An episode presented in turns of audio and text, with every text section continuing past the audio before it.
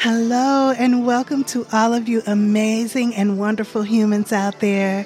My name is Lee, and this is Brokenly Beautiful, the podcast.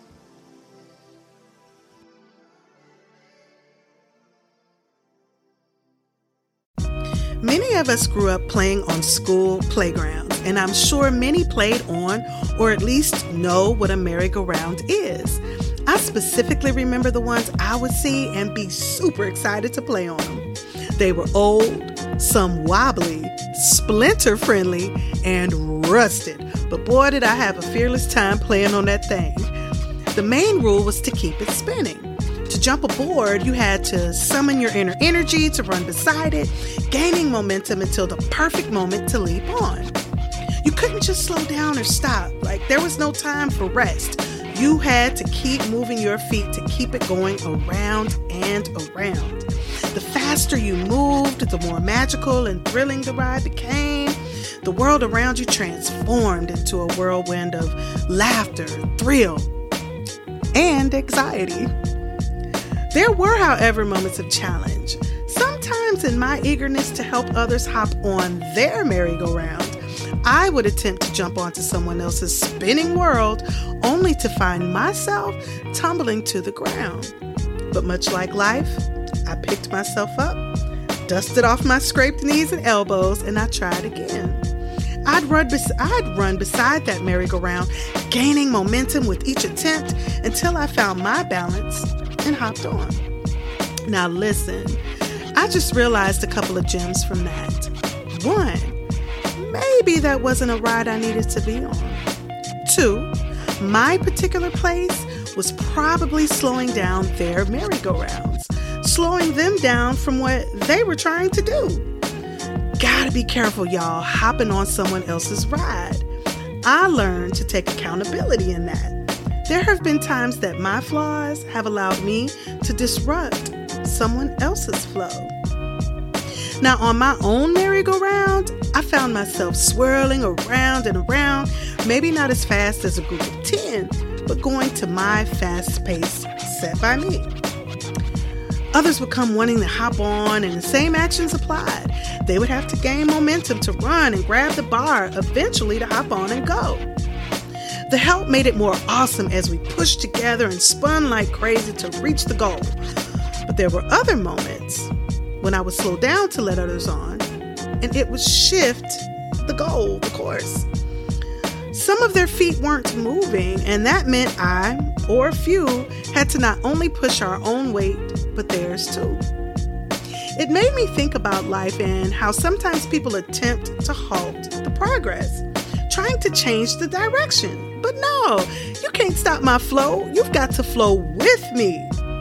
My life is already in motion. It's the way my ride is unfolding, and I've put in the hard work to get here. I've learned that in life, it's okay to set your own pace.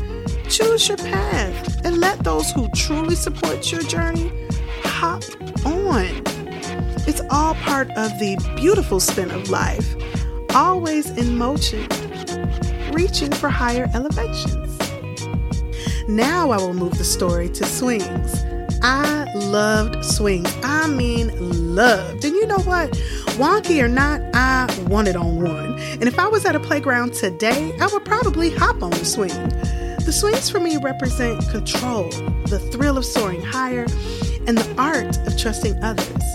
It was so freeing to me.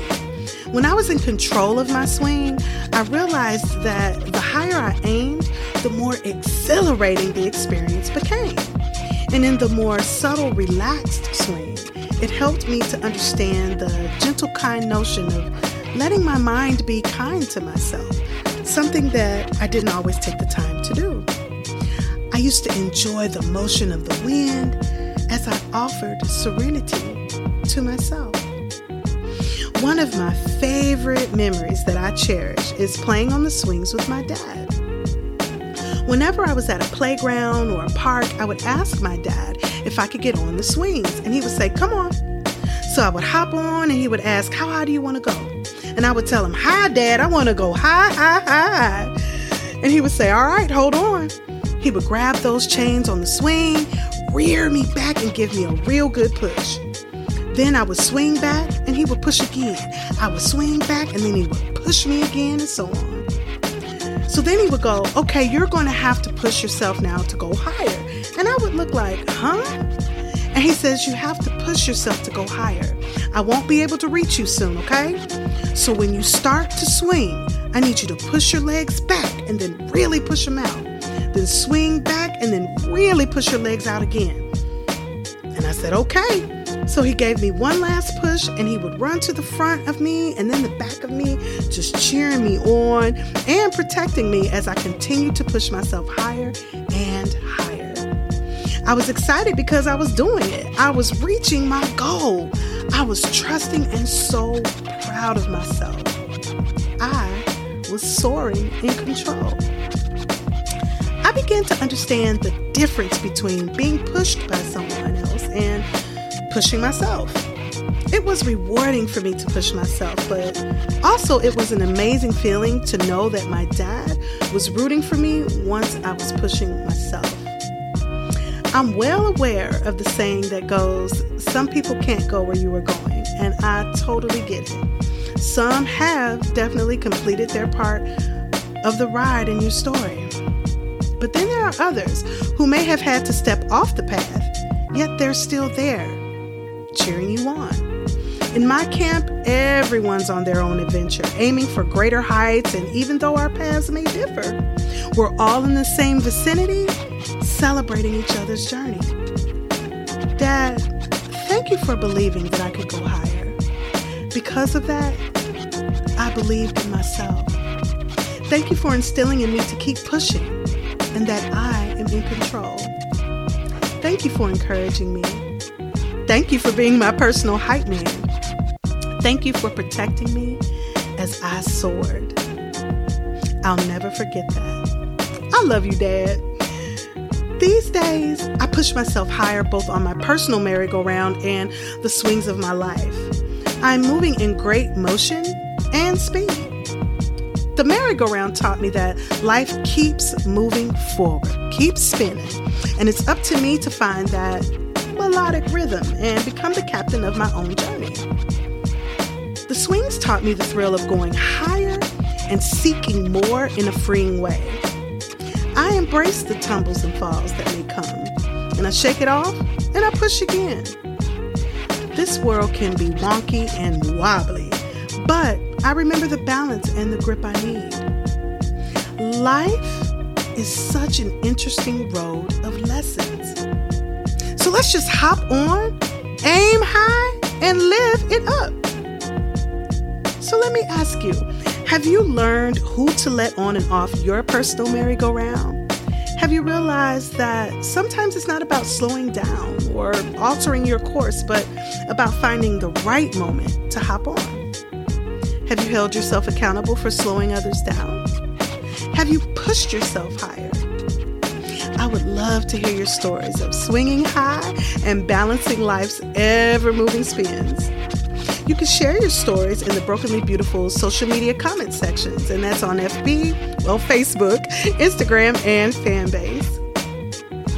Keep your playground of life in motion, embracing the falls, and never forgetting to be the captain of your own story. There is beauty in the spin of life and swinging high.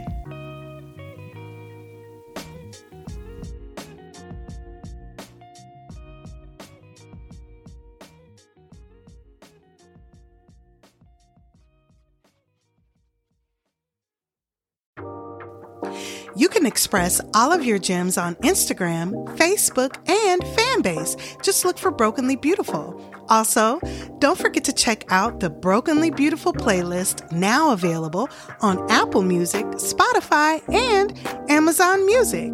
I am adding songs all of the time, and if you have suggestions, drop them in the comments.